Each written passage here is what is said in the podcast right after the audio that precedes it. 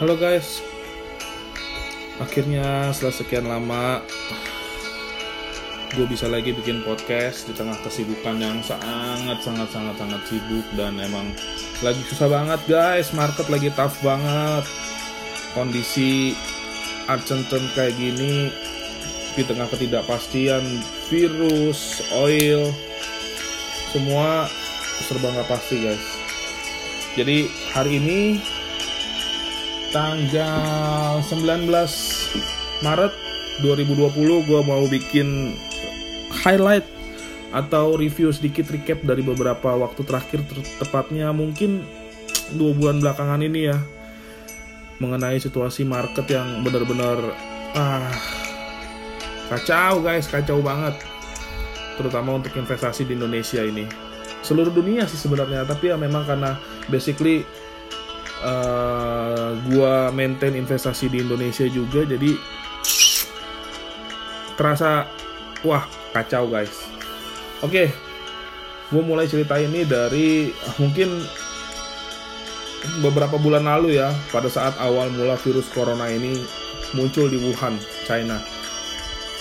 Pada saat itu seluruh dunia sudah mulai uh, watch out bagaimana cara penanganan di Wuhan ini ya di China China China government akhirnya menutup akses dari Wuhan dan keluar Wuhan. Sorry dari dari Wuhan dan masuk Wuhan untuk benar-benar fix this virus.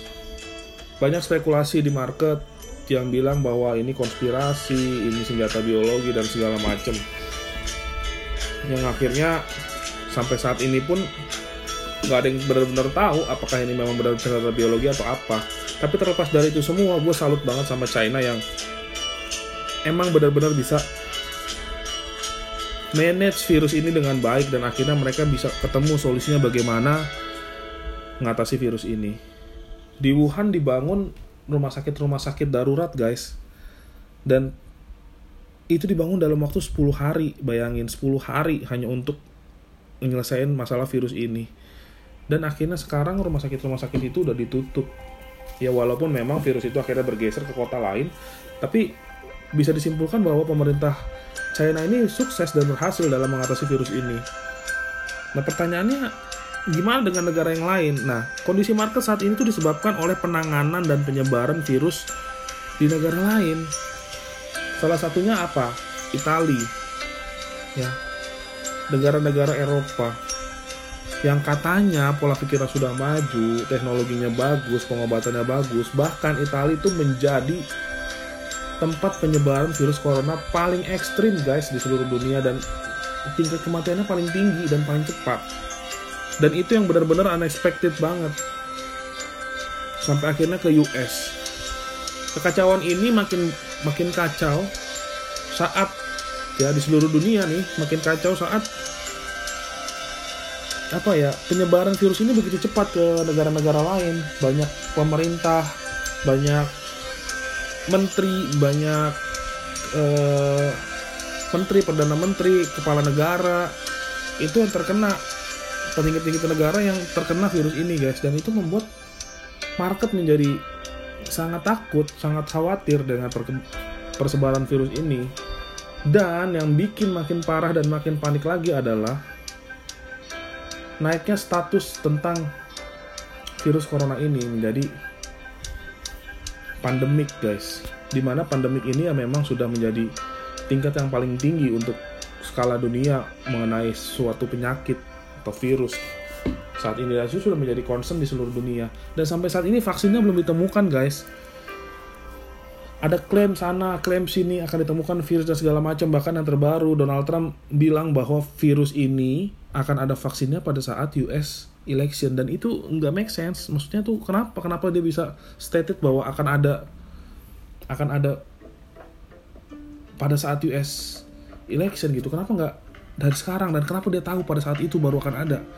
Artinya ada sesuatu yang memang sudah direncanakan dan segala macam kita nggak pernah tahu. Kita nggak bisa berspekulasi. Balik lagi ke inti investasi. Market drop, US market Dow Jones Index drop, bahkan sampai ke tahun drop sampai lebih buruk daripada tahun berapa? 1987 atau berapa gitu saya lupa. Tapi intinya tuh dropnya parah. Market China drop. Dan yang paling parah kena impact adalah yang gua rasakan ya ini adalah Indonesia impactnya parah banget guys. IHSG udah drop dari 6300 sampai per hari ini guys per hari ini IHSG kita tuh drop ke angka 4000-an guys. 4100 di market banyak spekulasi yang bilang bahwa IHSG mungkin akan drop sampai strong support atau titik terendahnya itu 3800 analisanya dari mana? Sekarang menurut analisa gue dan gue udah share beberapa kali di Instagram itu titik terendah memang mungkin sampai 3800 tapi tidak ada kepastian juga guys. Maksudnya apa? Mungkin aja bisa lebih dalam dari 3800 kenapa? Karena sekarang market nggak ngeliat fundamental. Market investor nggak ngeliat lagi technical analysis. Karena kalau menurut technical analysis market sudah harus rebound guys. Ketika di 4400 itu sudah kuat 4200 apalagi itu sudah harus rebound. Beberapa minggu ini harusnya rebound. Tapi enggak kenapa karena terus ada berita bermunculan, ditambah lagi ketika Donald Trump kemarin speech dan dia harus menyatakan bahwa US menutup akses dari dan ke Eropa. Kenapa? Dia akan menutup akses selama 30 hari ke depan pada saat itu. Dia bilang seperti itu. Impactnya ke mana?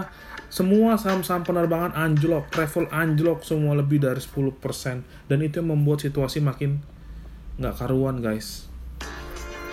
Dan kita di Indonesia pastinya akan ada dampak. Kenapa? Kita emerging market. Walaupun memang kemarin di WTO Donald Trump cabut status Indonesia sebagai emerging market, itu tidak memberikan dampak positif. Indonesia tetapnya sebagai negara, negara maju. Itu bukan dampak positif. Justru buat saya, menurut saya itu adalah dampak negatif dan beban bagi Indonesia. Kenapa? Karena Indonesia tidak lagi mendapatkan perlakuan spesial ketika dia mau ekspor, terutama ke US. Dia akan terkena pajak. Pajaknya lebih besar dan itu kenapa? Balik lagi. Karena US dan China sedang berseteru. US tahu bahwa China mencari negara-negara emerging untuk produksi dan mengirimkan barang produksinya untuk ekspor ke US. Sehingga dia bisa mendapatkan apa ya? tarif dengan lebih murah, tarif ekspor dengan, lebih murah dan Donald Trump ini orang pinter dan dia akhirnya apa mencabut status Indonesia yang menjadi salah satu partner dari China. Dan itu membuat situasi makin buruk guys. Dan diperburuk lagi dengan apa? Yang terakhir beberapa hari lalu ketika dua orang pertama suspek corona ditemukan di Depok. Ya correct, correct me if I'm wrong.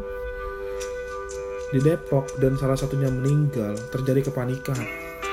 Ditambah lagi dengan orang-orang partai politik yang benar-benar tidak bertanggung jawab yang membuat suasana makin keruh, yang memancing di air keruh, mencari nama, mencari panggung dengan isu ini, menyebarkan hoax. Gua nggak habis pikir sama orang-orang ini guys, nggak habis pikir otaknya di mana. Apakah menurut mereka bercanda?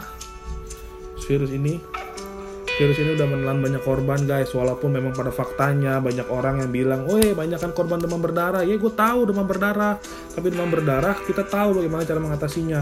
Coronavirus enggak guys market-market diras. Orang semua mau berburu antiseptik orang semua berburu obat-obatan vitamin masker bahan-bahan kebutuhan pokok terjadi kepanikan. Himbauan pemerintah nggak dihiraukan.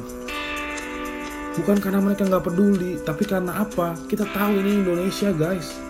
Banyak orang yang mengambil keuntungan di situasi yang tidak menguntungkan Contohnya apa? Masker dijual dengan harga sangat mahal. Bahkan pemerintah DKI Jakarta pun entah otaknya di mana menjual masker, guys. Sementara di kota lain, Surabaya, Risma membagikan masker gratis. Tapi di Jakarta, masker itu langka, dijual oleh pemerintah. Dan gak, gak habis pikir, bahkan statementnya bilang bahwa itu bagus karena masyarakat punya daya beli. What the Ah, shit man. Dan itu yang membuat market makin gak karu-karuan lagi guys. Itu akan menjadi sentimen yang sangat negatif buat market kita. Sampai kapan? Nggak tahu guys. Sampai corona ini fix soft berapa lama? 6 bulan. Itu yang paling cepat. Perlu banyak dilakukan tes. Perlu banyak diadakan penelitian untuk menemukan obat atau vaksin dari virus ini. Sekarang bagaimana dengan market seperti yang sudah saya bilang guys. Seperti yang udah gue bilang market nggak lagi ngeliat fundamental. Fundamental kita bagus. Saham-saham besar kita BCA, BRI, Mandiri finansial kita bagus. Fundamental kita bagus inflasi kita terjaga. Nggak seperti 2008 nggak seperti 97 98 semuanya bagus. Tapi semua nggak dilihat oleh market guys. Semua orang kembali ke masa lalu. Lari ke emas lari ke dolar lari ke yen. Dan sekarang di kondisi saat ini bahkan ekstrimnya orang tidak melihat lagi emas dolar yen. Nggak ngeliat lagi guys. Semua pegang cash. They believe that cash is the king. Cash is a king for now. Karena apa? Sekarang semua panik. Masyarakat panik. Berita negatif sedikit market respon negatif. Berita negatif sedikit mas, market ngerespon negatif beberapa kali IHSG disuspend beberapa kali IHSG drop lebih dari 5% guys dan itu yang semakin membuat investor makin gak yakin dengan Indonesia. Rupiah kita lompat dari 13.600, 13.500 guys. Per hari ini sudah tembus di atas 15.000. Sorry. Sudah tembus ke 16.000 guys. 16.000 per hari ini tembus. Mau sampai mana rupiah kita lari? Bagaimana dengan cadangan devisa? Cadangan devisa masih banyak guys. Tapi BI juga kesulitan ketika sekarang terjadi kepanikan, dia mau intervensi di market sementara market terus beli collect US dollar karena mereka panik. Akhirnya cadangan devisa mereka akan terbuang sia-sia, guys. Mereka nunggu sampai market sampai masyarakat tenang, calm down. Tidak ada lagi yang beli dolar secara berlebihan untuk jaga-jaga dan segala macam. Dan yang perlu kita tahu guys, selama dolar kita masih tidak terkendali, investor asing gak akan pernah mau masuk ke Indonesia. Mereka akan semakin lari meninggalkan Indonesia. Semakin mereka lari meninggalkan Indonesia, semakin mereka buang itu rupiah, semakin lari, semakin lemah rupiah kita guys. Semakin lemah rupiah kita, semakin terpuruk keadaan ekonomi kita. Memang harga minyak murah, tapi harga minyak murah kita nggak bisa pakai apa-apa guys. Nggak ada produksi. Lihat jalan-jalan sepi. Siapa yang mau pakai minyak? Pabrik-pabrik industri semua terhenti nggak ada. Terus bagaimana? Apa yang bisa kita lakukan? Yang bisa kita lakukan adalah tunggu dan saling support mengenai virus ini semua pemangku kepentingan untuk bekerja sama membuat membuat atmosfer baik investasi masyarakat, sosial, semuanya tuh baik.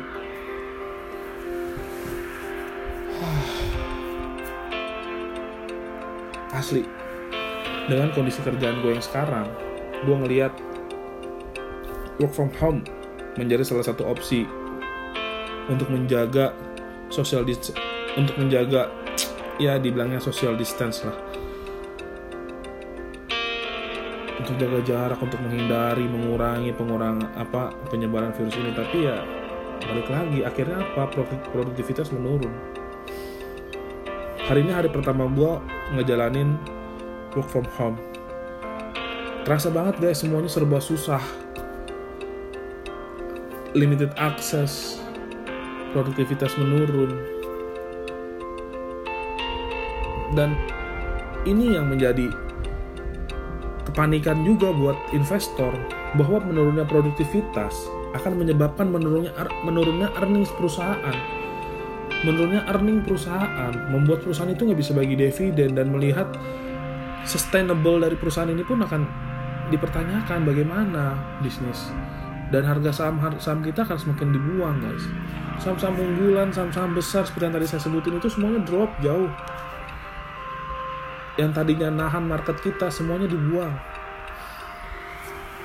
Dan bagaimana sekarang market kita? IHSG kita?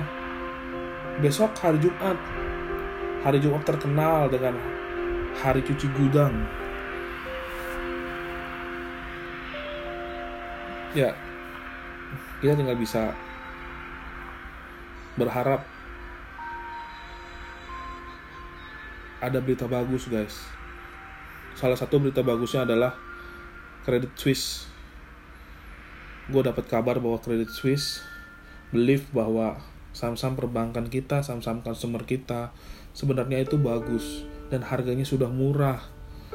Kinerja mereka bagus dan itu layak untuk dipilih di saat kondisi saat ini belajar dari pengalaman beberapa tahun lalu yang ketika ISG kita drop lebih dari 50%, 40%. Ketika market kembali balik arah naik. Itu sangat luar biasa kenaikannya guys. Cepat. Bisa 100%.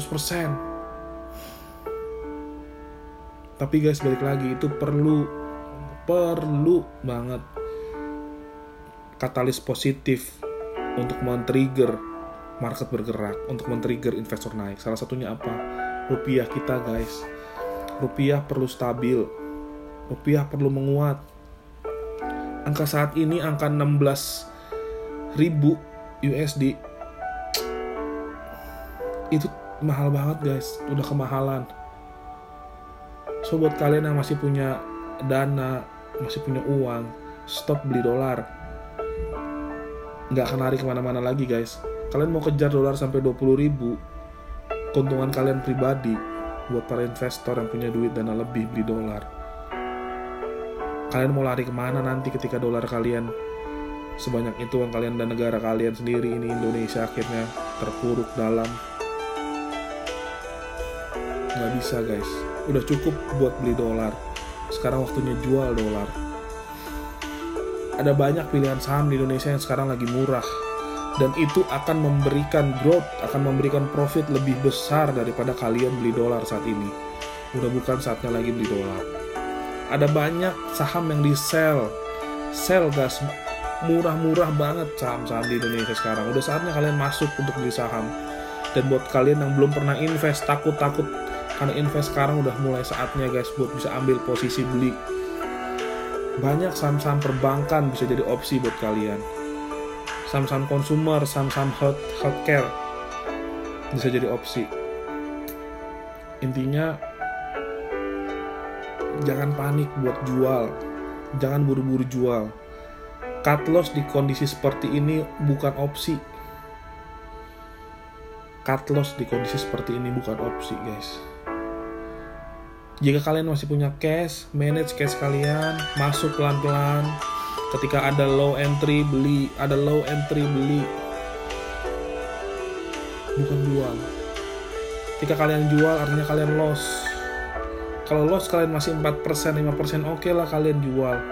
Tapi kalau loss kalian udah 2 digit udah bukan saatnya jual guys.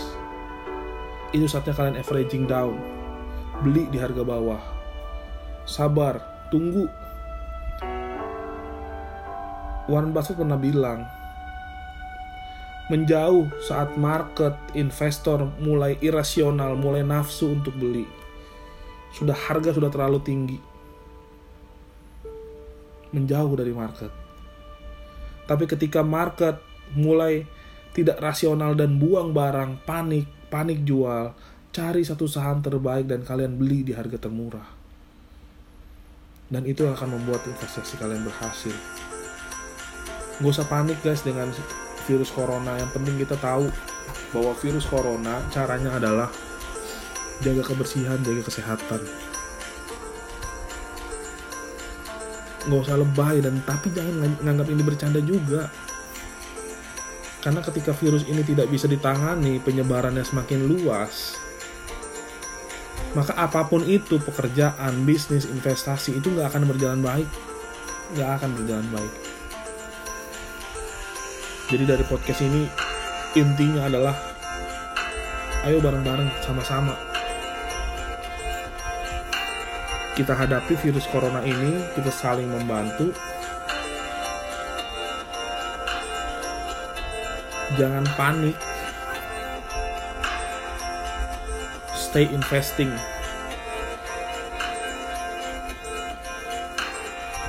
Jika ada penurunan-penurunan ekstrim lagi, beli jangan buang. Jika cash sudah habis untuk averaging, down, tunggu. Sabar, jangan jual.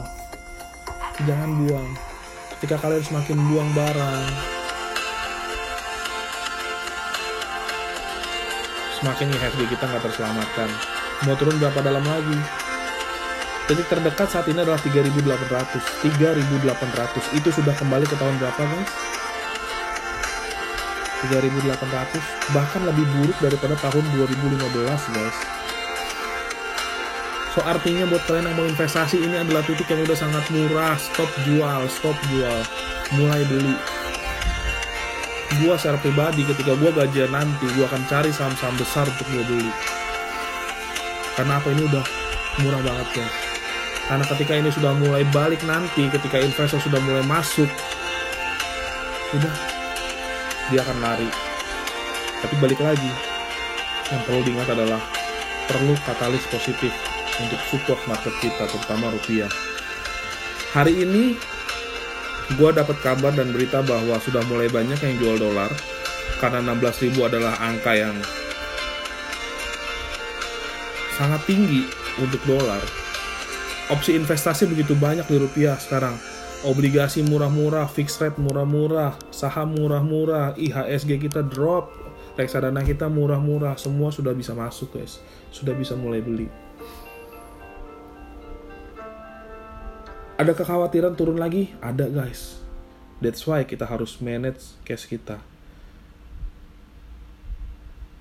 Tapi yang pasti ketika market ini nanti balik arah, itu akan lari.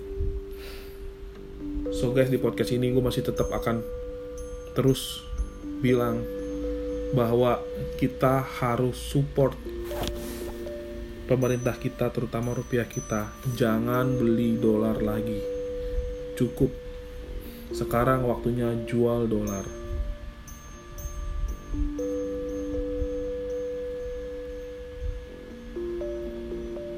Jangan jual saham lagi, cukup. Sekarang waktunya beli saham.